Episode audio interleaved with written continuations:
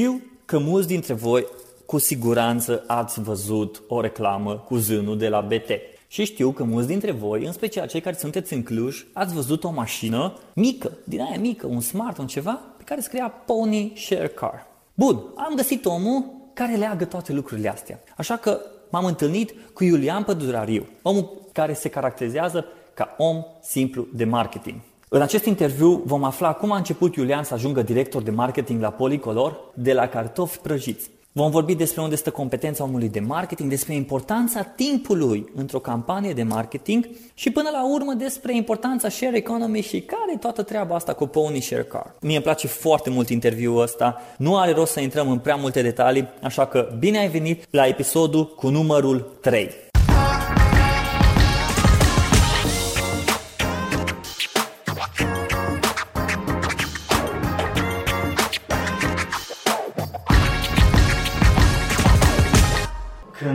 L-am văzut pe Iulian că zboară și că aterizează în Cluj, i-am scris, bă, vreau să vorbesc cu tine, vreau să mă văd cu tine.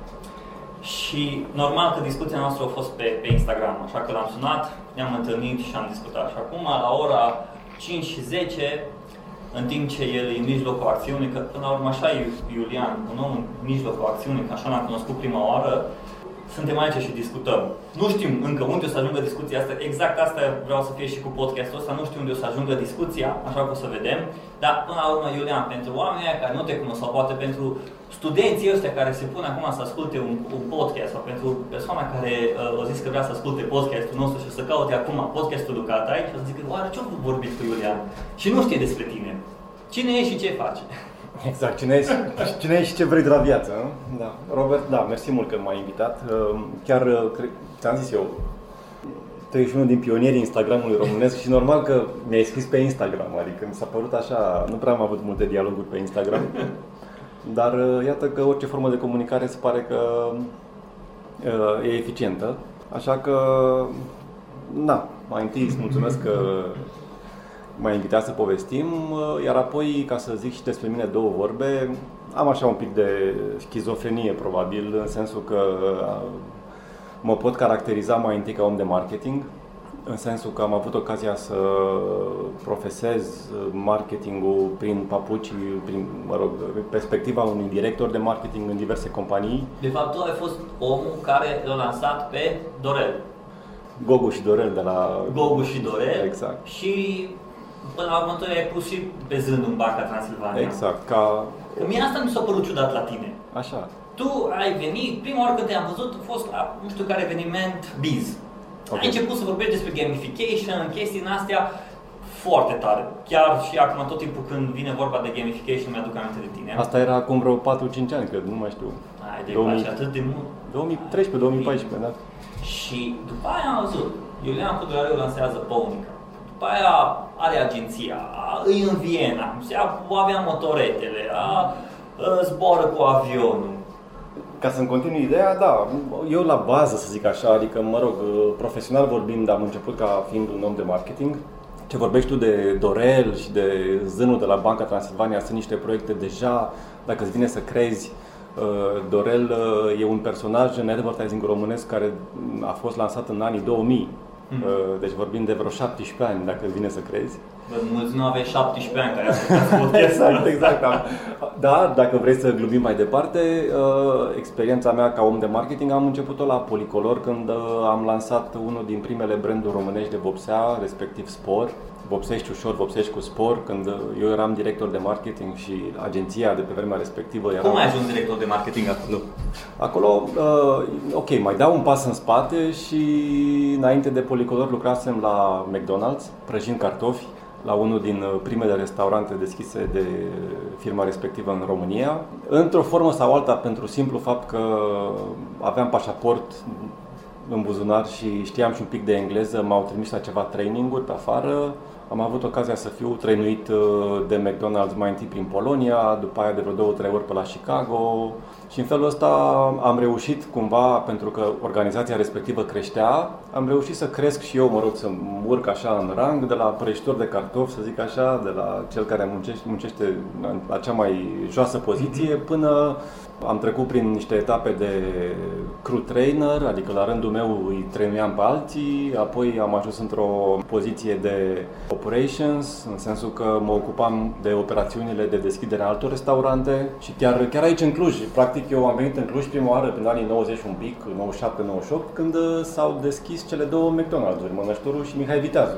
Deci tu ai fost băiatul care te-a panglicat. Eu am fost unul dintre băieții, da, exact, care uh, a ajutat, au ajutat la deschiderea restaurantelor și probabil pe vremea respectivă, nu știu exact cine a tăiat panglica, dar eram și eu pe acolo cu emoțiile respective.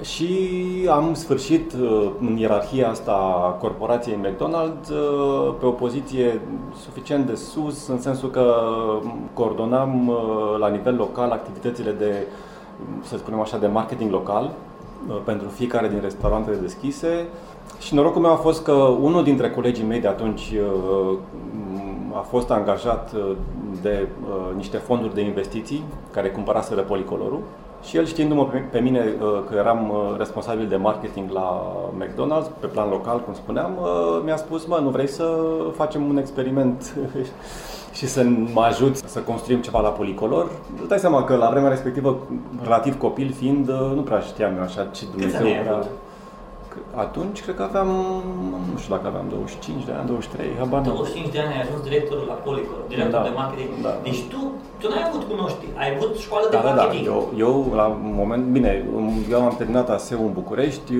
bine, ASEU am făcut uh, management, management industrial. La vremea respectivă nu exista o școală de marketing în România, dar uh, pe mine m-a fascinat foarte mult marketingul ca și unul din cursurile preferate a fost cursul, a fost cursul de marketing de acolo.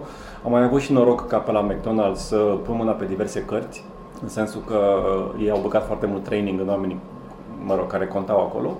Și, uh, de fapt, uh, punctul meu tare la momentul acela a fost mai degrabă componenta analitică a marketingului decât componenta creativă. Eu nu mă consider un om creativ neapărat în zona mai degrabă, uh, cum s-ar numi ea, de downstream marketing, mm-hmm. adică de marketingul ăsta în care implementezi campanii de comunicare, în care implementezi, știu, campanii de advertising, ci mai degrabă am, am fost și încă mai consider un om uh, de strategie de marketing, adică cum s-ar numi așa astăzi uh, mai degrabă de upstream marketing. Mm-hmm.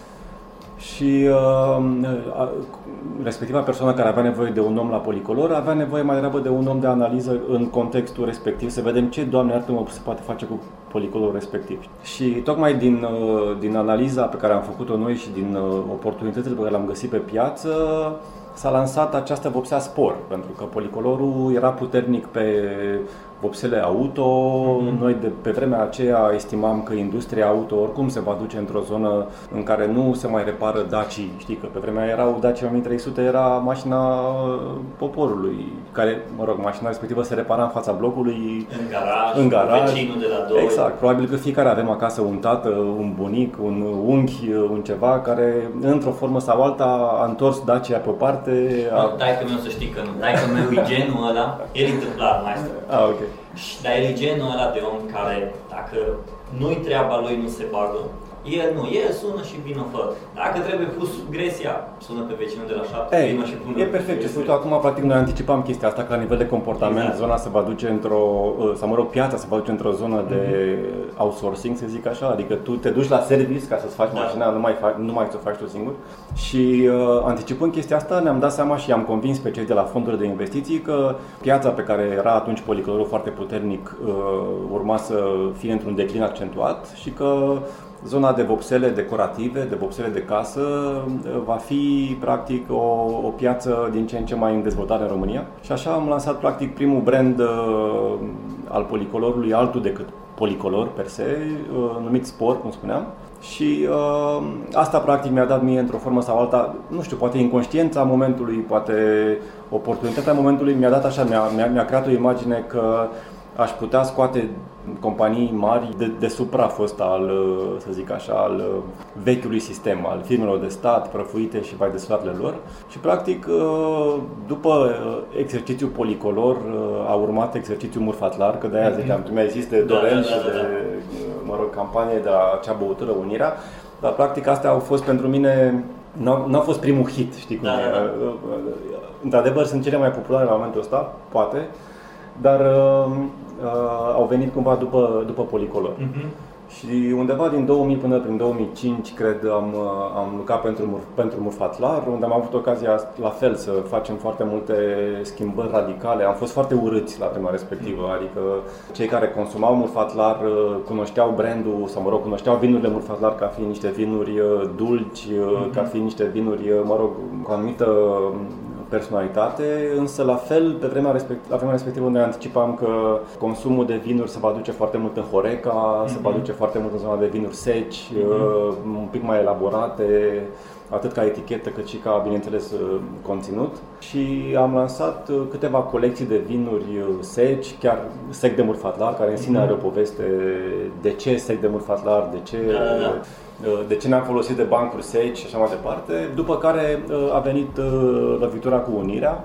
cu Gogu și cu Dorel și de acolo au venit cei de la Banca Transilvania care ne-au zis că ok, am vrea și noi să facem ceva de genul mm-hmm. Gogu și Dorel. Da, da, da. Stați un pic, vedem în contextul vostru cam ce am putea face. Ai clienți din ăștia sau ai lovit, te-ai întâlnit cu oameni lovit, te-ai întâlnit, te-ai lovit, te-ai lovit de oameni. Te-ai lovit de oameni, te-ai întâlnit cu oameni care zic vreau și eu exact așa. Ca da, da, Știi da, că sunt ăștia care văd habar n-am, de la Apple, Think Different. Toată lumea vrea să gândească diferit.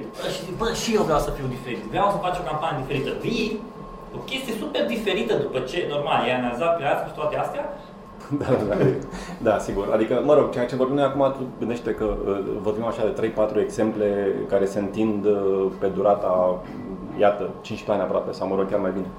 Și cred că ăsta e succesul lor. Pentru că au fost constanți în ceea ce au făcut și au comunicat și au avut un punct central, adică da, eu... zânul numai de acum 2 ani, după ce și-a făcut rebranding oarecum zânul s-a uh, maturizat. Exact. Deși încă își mai ia hainele de zân. Strategic vorbind, da. Strategic vorbind, uh, noi știam asta mm-hmm. și mhm. la toate campaniile am încercat să, pe care le-am coordonat, am încercat să păstrăm cumva acest concept al coerenței. Da. Adică marketingul sau, mă rog, comunicarea, de fapt, ca, cum spuneam, ca o componentă a downstream marketingului, Uh, comunicarea în sine nu are uh, o putere punctuală, adică nu poți să spui gata, am comunicat, am făcut un spot și spotul ăla va genera super multe vânzări. Ci puterea comunicării stă în coerență mai degrabă. Okay. Și atunci uh, eu mă bucur foarte mult că, iată, după, cred că Zânul a fost lansat, dacă stau bine și mă gândesc, în 2006. Deci vorbim iarăși, vorbim de o, una din cele mai longevive campanii, mm. respectiv 11 ani deja, poate chiar 12. Și eu mă bucur foarte mult că există încă acest personaj pentru că uh, în primele luni, și vorbesc la propriu luni, se punea problema din partea lor, uh, ok, și acum ce facem? Ce campanie mai facem? Nu, no, acum mai facem în continuare zânul, care zânul trebuie să devină pentru voi o reprezentare a acestui spirit uh, de susținător al antreprenorilor locali, unde și acolo, dacă dai așa un pic filmul înapoi și te gândești, practic, ce unește Spor cu Murfatlar, cu Banca Transilvania, de fapt, um, ei au simțit, sau mă rog, au fost, fiecare din proiectele astea, au fost un pic înaintea valului și apoi au mers cu valul, în sensul că Banca Transilvania, în anul de grație 2006, cum spuneam, au înțeles că valul lor e acest spirit antreprenorial. Mm. Și dacă atunci poate că era o fracțiune din ceea ce se întâmplă acum, conceptul de spirit antreprenorial, da. Practic uh, ei acaparând cumva acest val, mergând cu el, Iată că azi, după 10-12 ani, um, a devenit aproape mainstream, ca și mhm. toată lumea vorbește de uh, Startup Nation, uh, antreprenoriat într-o formă sau alta, de la chestii super tehnologice până la chestii super basic, uh, știu, o covrigărie în colțul străzii, curentul în sine de antreprenoriat e mult mai puternic și practic cred că aici stă competența atât a omului de marketing, indiferent care e el, cât și a, să zic așa, a campaniilor care sunt generate, în a înțelege, în a anticipa un pic valul. Știi? Și cum, uh, cum vorbeam și noi mai devreme de Instagram, mm-hmm. în, în sine ăla e un val. Dacă îl anticipezi și dacă ești pe el, ai șanse foarte mari și fiind și coerent, uh, ca un alt ingredient, ai șanse foarte mari să sfârșești într-un mod pozitiv, zic da. asta, să sfârșești uh, cu lauri, sau mă rog, da. să, să sfârșești într-un mod eficient, sau mă rog, de succes. E interesant că și uh, într-o discuție cu Alin Vlad, nu știu dacă știi pe Alin Vlad, el a fost la Bitdefender, pe social media, uh, s-a ocupat de Hangdal, security, tot pe marketing și, ok, din București se ocupă de zona de marketing, foarte tare tipul, și vorbea despre importanța timpului și răbdarea în marketing. Și cât de important e ca atunci când faci o campanie, un proiect, orice ar fi, fie vorbim de marketing, de advertising, care sunt două lucruri total diferite, chiar și complementare astăzi, în social media, uh, în alt lucru diferit, oamenii nu mai oferă timp.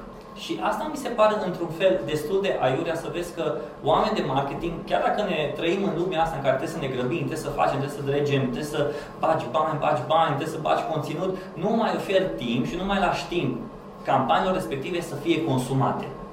Bine, trebuie să înțelegem uh, componenta asta, uh, timp, practic, vine din faptul că uh, orice comunicare are o inerție de, în, în, în acea comunicare.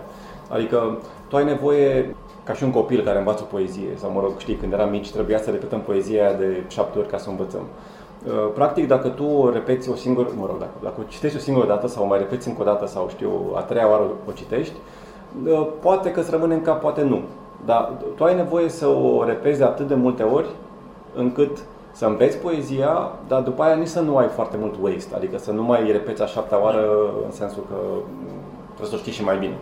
Și atunci, la, nivel, uh, la, la nivelul ăsta al comunicării între branduri și noi ca și consumatori, coerența e foarte importantă și timpul e foarte important pentru că se repetă, se repetă poezia încă o dată și încă o dată și încă o dată. Și atunci tu trebuie să iei o decizie foarte importantă în momentul în care te gândești clar ce fac, schimb campania, schimb personajul, schimb abordarea, schimb personalitatea brandului, nu cumva distrug tot ce am construit până acum, adică nu cumva Uh, arunc la gunoi cele 3-4 repetări, știi? Și uh, trebuie să ai un moment foarte uh, de decizie, foarte uh, serios, în care să te gândești, mă, ce e mai important acum? E mai important să continui și care sunt avantajele? Sau e mai important să uh, sau mă rog, decid să șterg tot, dar atunci practic trebuie să, în momentul în care mă apuc de altceva, trebuie să fiu conștient că acel altceva trebuie să ruleze la fel de mult, sau mă rog, să ia suficient de mult timp încât să aibă aceeași eficiență a comunicării, știi? Asta nu poate fi, adică ce am mai auzit uh, directorii de marketing care se duc la o companie, sunt directori noi și vin și șterg tot ce a făcut cel dinainte și vin cu altă abordare. Asta e una din cele mai mari greșeli pe care le fac oamenii de marketing needucați. Okay. În sensul că ei vin și spun că nu, ce a făcut antecedentul meu sau cum să numim el, cel dinaintea mea, e prost, iar ceea ce fac eu de acum înainte va fi mai bine. Sugestia mea mereu, în, orice, în oricare din proiectele pe care am avut ocazia să le lucrez, a fost să, să existe mai degrabă o evoluție decât o schimbare radicală, nu e vorba de comunicare. Adică, sigur că sunt, sunt o fel de discuții de rebranding, de uh, redesenarea de logo sau re, uh, așa, trebuie să aibă în esență un motiv foarte clar. Adică tu trebuie să explici că de azi înainte suntem într-o haină nouă pentru că. Și acea haină nouă uh, presupune uh, știu eu ce.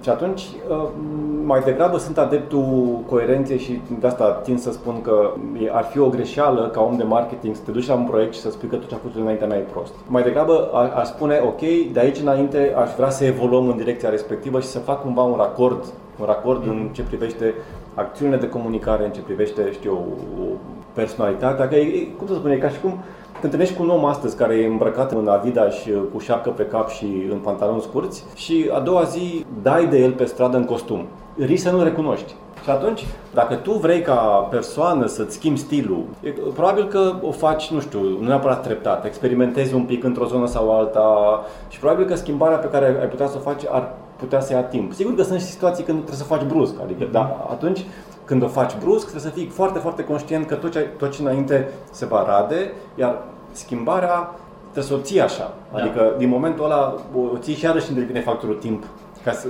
să, să acumuleze eficiența asta. Ai zis un lucru foarte interesant și tot uh, împărțeam mintea, o ureche să fiu atent la ce zici tu, dar norocul să ascult și încă o ureche să nu uit uh, ideea respectivă oameni de marketing needucați. Ce înseamnă needucat? Pentru needucat ca și uh, școală, needucat ca și experiență, pentru că astăzi ne întâlnim cu oameni care au terminat o școală și ies și pe noi să ne învăța la facultate. Uite, eu, de exemplu, uh, am încercat să termin masterul de publicitate din Cluj. Nu l-am terminat pentru că toate materiile zvarză, nu sunt adaptate. Doi la mână, e că încă sunt profesori care te învață de ce se întâmplă în 1900 toamna, da. știi? Și atunci vin copiii ăștia de marketing învățând, bă, uite, noi am învățat asta la școală, noi am făcut asta la școală și uh, vin cu chestia asta. Asta înseamnă needucat prost, părerea mea.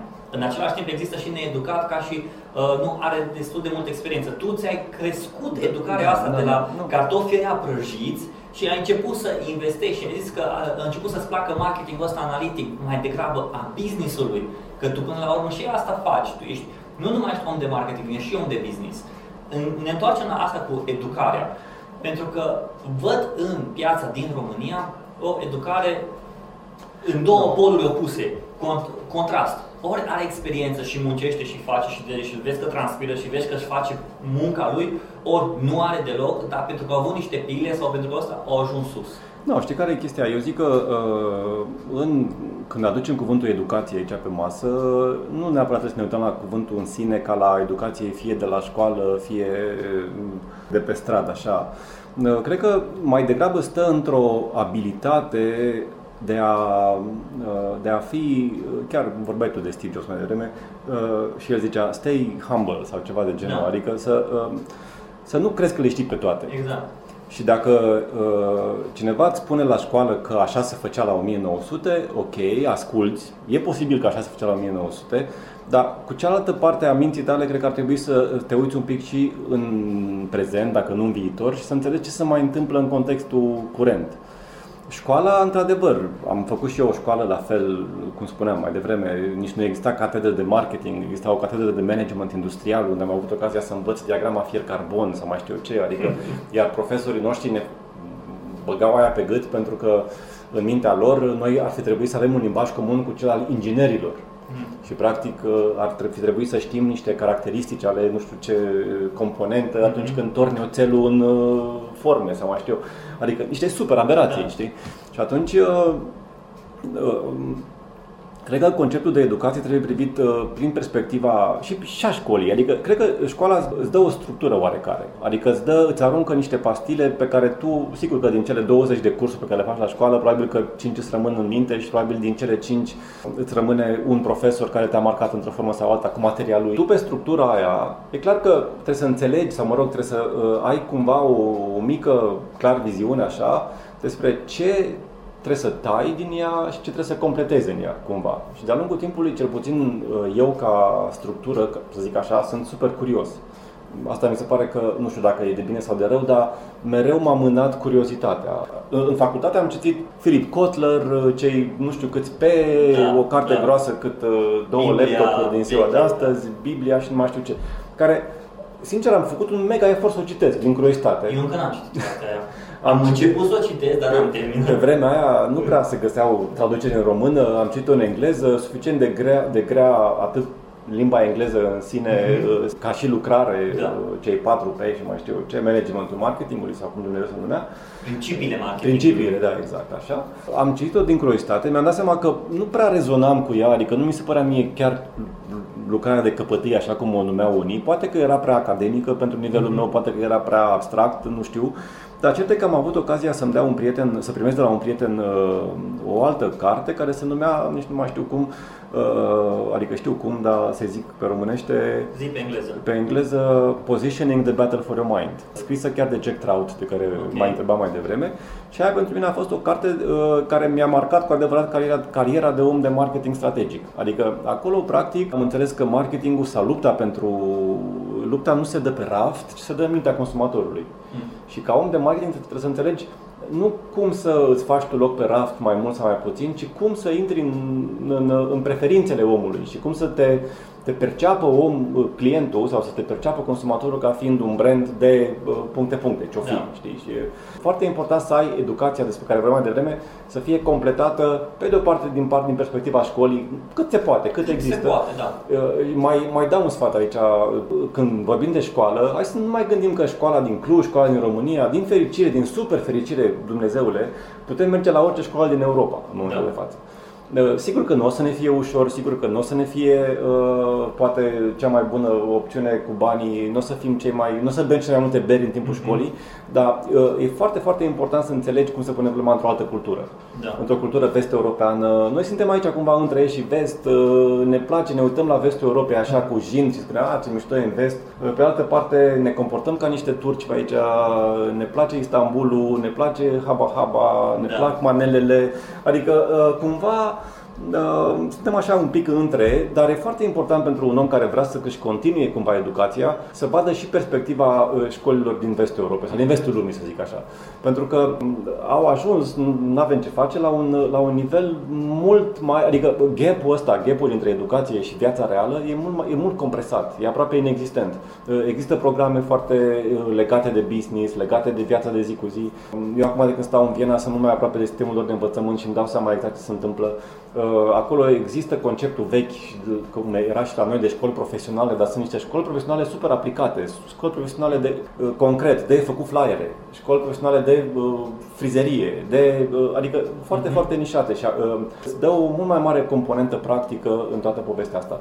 Acum, sigur că dacă vrei să faci o școală un nivel superior, acolo ai alte avantaje. Ai, ești mai aproape de research, ești mult mai aproape de trenduri la nivel global. Mult mai exact, conceptul de networking e cu adevărat da. puternic, adică uh, de-aia spun, când zic educat slash needucat, mm-hmm. zic că într-o formă sau alta îți lipsesc niște componente mm-hmm. din toată povestea deschisă mai devreme. Hai că tot am vorbit acum despre branduri și îmi place cum pui problema cu brandurile și campaniile. Te uiți astăzi, 2017, la brandurile din România, ce le lipsește? Cred că durerea e aceeași ca și în 2007 și în 2017. Le lipsește curajul. Cu cât ajungi mai sus pe o poziție, cu atât începe să-ți fie mai teamă că îți pierzi acea poziție. Pentru că acea poziție vine cu un pachet, fie salarial, fie uh, de status, fie, mă rog, de diverse, diverse forme, care îți dă ție un confort din care nu prea vrei să ieși. Da. Și atunci, dacă tu ești pus acum director de marketing la compania nu știu care, nu vrei să îți riști nici poziția, nu vrei să faci niște, nici niște chestii foarte, foarte curajoase, iar în momentul prezent, să zic așa, eu cred că cea mai curajoasă mișcare pe care poate să facă orice om de marketing uh, din România, să nu zic în alte țări, dar că deja acolo se face, ar fi să înțeleagă conceptul că brandurile devin din ce în ce mai conversaționale. Exact. Adică tu nu mai, uh, nu mai ai aceleași unelte pe care le aveam noi acum 10-20 de ani când făceam un spot la televizor, băgam 200.000 de euro pe o campanie într-o lună, două. De foarte multă vreme în lume, comunicarea între brand și consumator nu mai e unidirecțională. La noi în România a rămas așa unidirecțională, mai facem un șampon, facem o campanie la șampon, șamponul ăla se vinde sau nu se vinde, biscuiți, o campanie la biscuiți și așa mai departe. Oamenii de marketing care ar trebui să aibă curaj, ar trebui să mute cât se poate de repede conceptul ăsta de conversație, pentru că noi ca și consumatori, noi ne așteptăm și văd asta uh, prin experimentele pe care le fac cu startup-urile mele, văd asta că lumea rezonează mult mai ușor și mult mai bine la, uh, la un dialog ca de la persoană la persoană. Consumatorul nu se așteaptă la o relație cu șamponul lui să îi facă nu știu ce minuni, dar se așteaptă la un răspuns aproape instant când are o problemă, când are o sugestie, când are o, știu, o neplăcere, când are ceva Uh, sau, sau mai e o chestie apropo de marketing, gândește că uh, din ce în ce mai mult comenzile, cel puțin comenzile, uh, știm asta deja la Amazon sau mai știu, sunt bazate pe abonament. Adică sunt, tu gândește că deja în, în lume poți să ai cele necesare de zi, în zi cu zi, de la apă până la șervețele, până la șampon, că vorbeam de șampon, pe bază de abonament, prin sistemele de comenzi automatizate. Și atunci, decizia ta, pe de-o parte, în zona asta de produse de folosință frecventă dispare, pentru că tu în permanență ai în casă un șampon și o sticlă de apă, să zicem, uh, și pe de altă parte ai uh, din ce în ce mai mult interes în zona ta de, să zic, zic așa, de pleasure, adică de mhm. uh, a decide, nu știu, a decide la ce film te duci, a decide la ce, unde să-ți faci vacanța, ce, ce gadget să-ți cumperi. Și atunci Uh, zona aia unde uh, e, e nevoie de o informare mai, uh, mai intensă, nu doar de, știu eu, de o, o decizie așa, ce șervețel îmi cumpăr, acolo brandurile trebuie să fie din ce în ce mai, să zic așa, mai conversaționale, din ce da. în ce mai aproape de tine. Ai o întrebare, îți răspunde, ai o neplăcere, mm-hmm. îți consideră sugestia ca fiind o chestie constructivă și așa mai departe. Și atunci cred că curajul din ziua de azi ar trebui să stea în a ruta campaniile de marketing, sau mă rog cum să numi ele în ziua de astăzi, în, în, în, într-o zonă în care tehnologia să fie de foarte mare, să zic așa, cu, cu un suport foarte mare, nu la nivel high-tech, ci la nivel aproape insesizabil. Gândește că noi uh, dădeam exemplu de diverse, știu, uh, diverse startup-uri. Noi la Pony acum pregătim un sistem de cumpărat pachete de minute în chat. Adică tu comunici cu Pony pe chat, și Pony sugerează să cumpere anumite pachete de minute în chat, Chatbots. pe Facebook și Mhm. în orice, în orice altă, pe, pe WhatsApp, pe Telegram. Uh, Și atunci tu, practic, uh, tu acolo ai o conversație. Lumea, noi deja folosim chatbots uh, Mhm. la customer support la Pony. Primele undeva între 7 și 10 linii de dialog sunt automatizate complet. Adică focusul unui om de marketing ar trebui să stea în zona de cum pot să conversez, cum pot să port o conversație cu clientul meu în așa fel încât el să nu se simtă că vorbește cu pentru limba română apăsați 1, pentru limba Da, engleză un apăsați robot, 2, cu un da. robot cu adevărat și în plus să aibă și o componentă foarte puternică de personalitate. Da. Adică brandul tău cum e? E haios? Exact. Îți spune hello, îți spune ciao, îți spune ai zis să nu jur. Conversația în sine e un mod prin care tu îți construiești o relație. Uh, Nu e suficient, de clar, că nu e suficient să te duci în, doar într-o zonă asta a marketingului conversațional sau Da. a comerțului conversațional. Trebuie să ai uh, în plus și o ușurință din ce în ce mai mare în a accesa acel ce-o fi el, produs sau uh, serviciu sau mai știu eu cum. Și atunci, asta spuneam că uh, ar trebui deja de multă vreme, de câțiva ani buni, ar trebui ca oamenii de marketing să aibă o componentă foarte puternică de tehnologie în a înțelege tehnologia, în a înțelege cum ar putea să-i ajute tehnologia dincolo de, mă rog, fac uh, ads pe Facebook sau fac ads pe, uh, știu, eu, pe Google AdWords sau mai știu cum, sau campanii radio, mă rog, chestii un pic mai elaborate, TV, etc. Și ar trebui să fie cu un ochi mult mai atent și cu o ureche mult mai atentă în zona de cum i-ar putea ajuta tehnologia asta pentru a livra o conversație mai coerentă și cu o anumită personalitate. Brandul lor, indiferent care o fi el, să aibă acea personalitate, să aibă, să aibă un stil care să rezoneze cu stilul consumatorului și consumatorul să, să se simtă atașat de acel brand. La fel, tehnologia cum ar putea să livreze mai uh, rapid și mai la punct fix uh, pentru a rezolva nevoia de care ziceai tu. Adică uh, râdeam puțin mai devreme de cei 4 pe al lui Kotler. Ei, ok, sunt în vigoare și acum, dar când te gândești la uh, conceptul de placement ca fiind uh, locul de pe raft de acum câțiva ani, deja conceptul de placement în ziua de azi include livrări la domiciliu, include, cum spuneam, livrări cu abonament. uh, Sunt deja câteva exemple de pionierat uh, împământenite, abonament la lame de ras, abonament la șosete, care, by the way, au început să fie înghițite și înglobate de companiile mari care au Mhm. înțeles că trendul e acolo. Deja Gillette, din câte am înțeles, uh, fac și ei un serviciu similar cum făcea Dollar Shave sau mai știu eu ce. Dollar Shave Club. Da, exact. Adică uh, marketingul și oamenii de marketing uh, trebuie să aibă curajul de a înțelege tehnologia, de a se duce în, în, într-o zonă în care tehnologia asta să-i ajute să-și creeze uh, pentru brandurile lor, să zic așa, niște piloni uh, foarte puternici în relația cu consumatorul lor. Adică nu, e, nu, mai, nu mai e suficient să faci ad pe Facebook sau, uh, ad- sau mă rog, campanii clasice de advertising. De ce nu scrii o carte?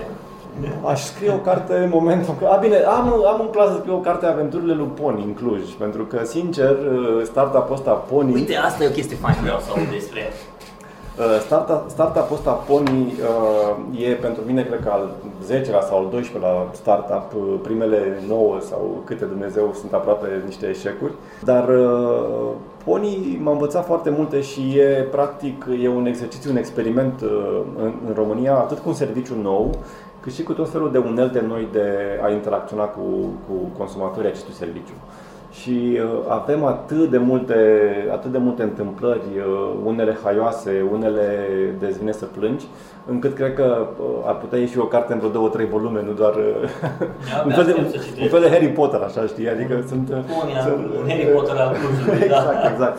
Sunt, uh, sunt foarte multe chestii frumoase la modul cum, uh, cum ne-au contactat foarte mulți uh, early adapters, uh, cum au vrut să se implice în dezvoltarea serviciului, cum, au, cum ne-au dat sfaturi despre cum văd ei uh, aplicația sau cum văd ei serviciul ca și funcționalități. uh, Asta zic așa e partea frumoasă, mai vine și partea mai puțin frumoasă, uh, știu eu, la nivel uh, tot felul de studenți care încearcă să-și facă conturi false sau mai știu eu ce, tot așa, știi, uh, tipic, un pic, un pic tipic românesc, așa, știi, hai să... Ia, eu zic că sunt pe sfert maghiar. mă rog, tipic uh, zona asta a lumii. Uh, no offense pentru nimeni, nici pentru unguri, nici pentru români sau bulgari sau oricare ar mai fie pe aici. Că avem o grămadă de încercări cu buletine false, cu permise da. făcute la Photoshop. Da, bine, uh, dar care ne-au învățat, la rândul nostru am învățat foarte multe pe partea asta operațională, cum să, mm-hmm. cum să automatizăm și cum să facem un management al, al acestor riscuri mm-hmm. cumva. Uh, mai sunt chestii din partea noastră super, uh, nu știu, la un moment dat uh, a căzut tot sistemul, făceam nu știu ce acum câteva zile un, un demo în București la un asamblu rezidențial, multă lume, fanfară, televiziuni, nu știu ce, a picat sistemul, total, adică total, deschideai aplicația și dădea eroare, atât, eroare, ok. Și practic... Și acea... ce ai făcut? Păi ce să fac? Eram, chiar în momentul acela zburam cu niște prieteni, eram în avion, mi-a dat cineva mesaj că eroare, am dat și eu mai departe mesaj la echipa tehnică. La N-ai putut să tragi avionul pe dreapta? N-am tras avionul pe dreapta, am, doar am zis, atenție, e ceva super în neregulă, că e o eroare pe care n-am mai întâlnit-o niciodată. Și de fapt era o chestie foarte simplă, respectiv un certificat de securitate expirase, notificarea venită n-a fost atent citită, o fi intrat în junk sau ceva de genul, adică o, o, o prostie pentru un startup, s-a, mă rog, s-a remediat într-un sfert de oră Uh, în 5 minute chiar, dar uh, asta spun că sunt foarte multe chestii care țin și de uh, neșansă și de neatenție și de Uh, și practic sunt foarte multe chestii pe care le poți învăța atât tu făcând, dar cred că poți să le dai și altora să învețe din ele, știi? Adică să fie așa, să fie mai degrabă un, cum spuneam, aventurile unui ponei în, în Cluj.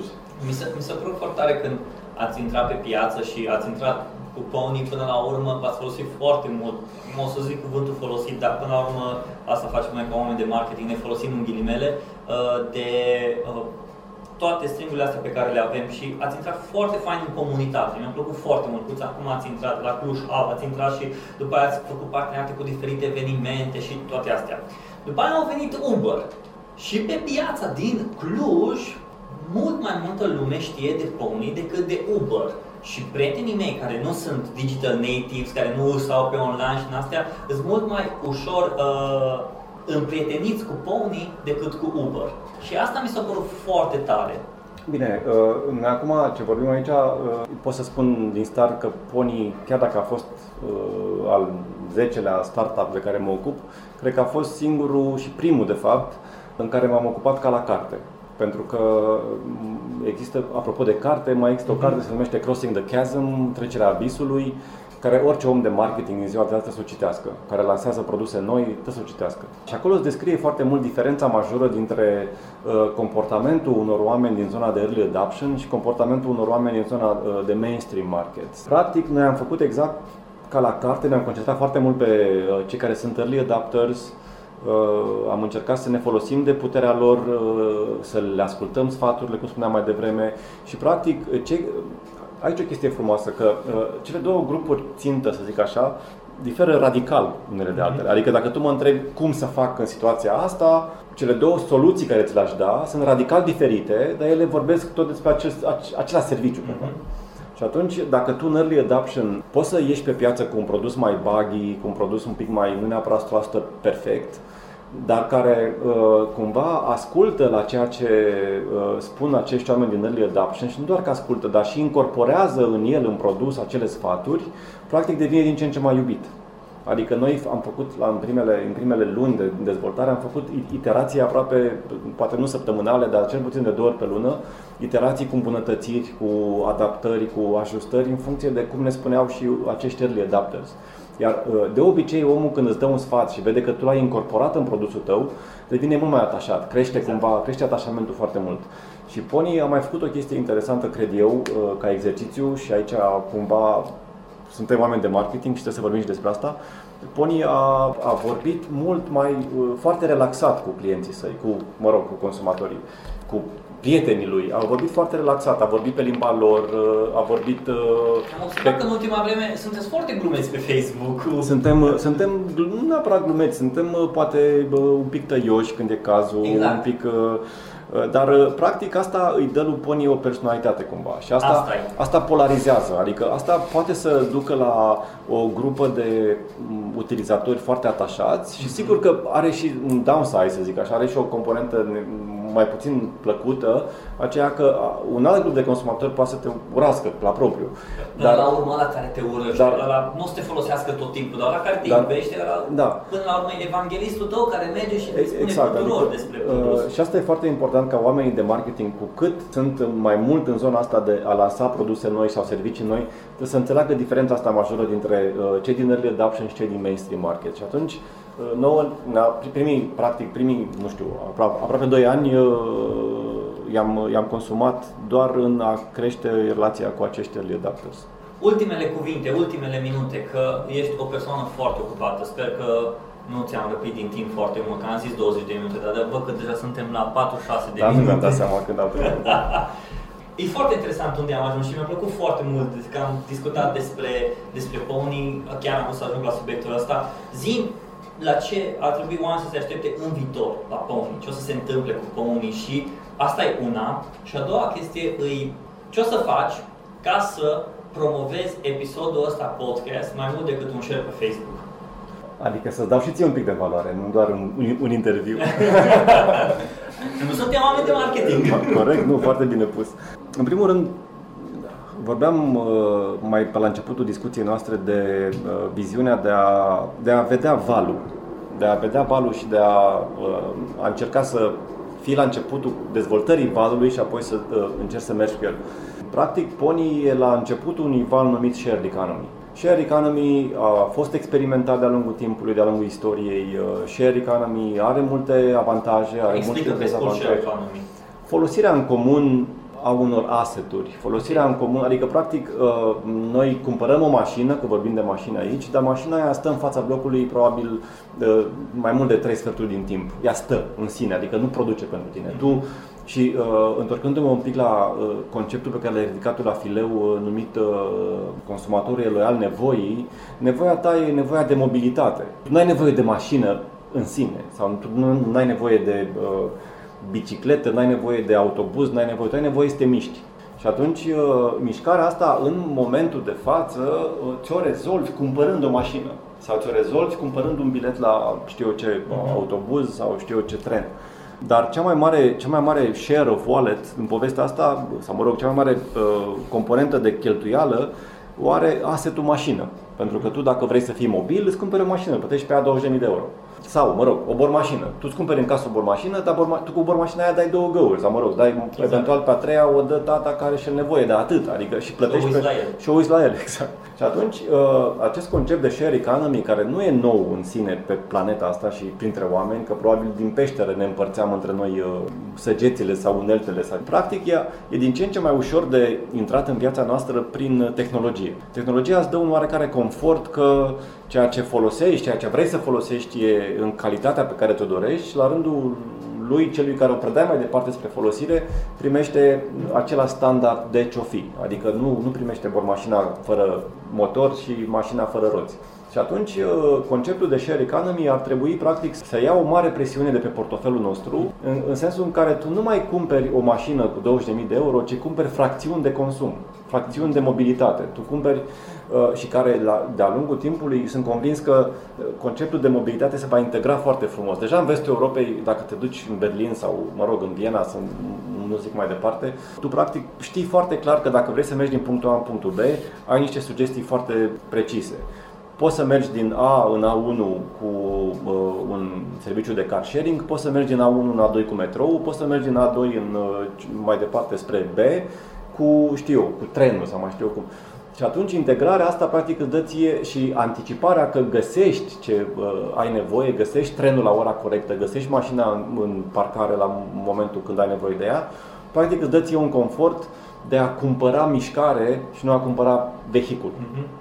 Și practic uh, valul pe care a venit Pony în sine e acest val al uh, share economy, al economiei partajate, în sensul în care din ce în ce mai mult oamenii vor cumpăra mobilitate, nu vor cumpăra mașini. E clar că m-ai întrebat cum îl văd eu pe Pony. Pony practic are o componentă în Cluj de validare a ideii, are o componentă de a simți un pic uh, la nivel comportamental cum reacționează oamenii cu aceste bunuri partajate. Consumatorii sunt în intervalul de vârstă 21-26 de ani. E clar că oamenii aia, dacă sunt obișnuiți așa la începutul vieții lor, să zic, vieții lor de de oameni productivi. Uh-huh. E clar că undeva în jur a 40 de ani nu se vor mai gândi neapărat să-și cumpere mașină, uh-huh. pentru că vor ști că au mobilitate în oraș, sau au mobilitate în viața lor, există mobilitate.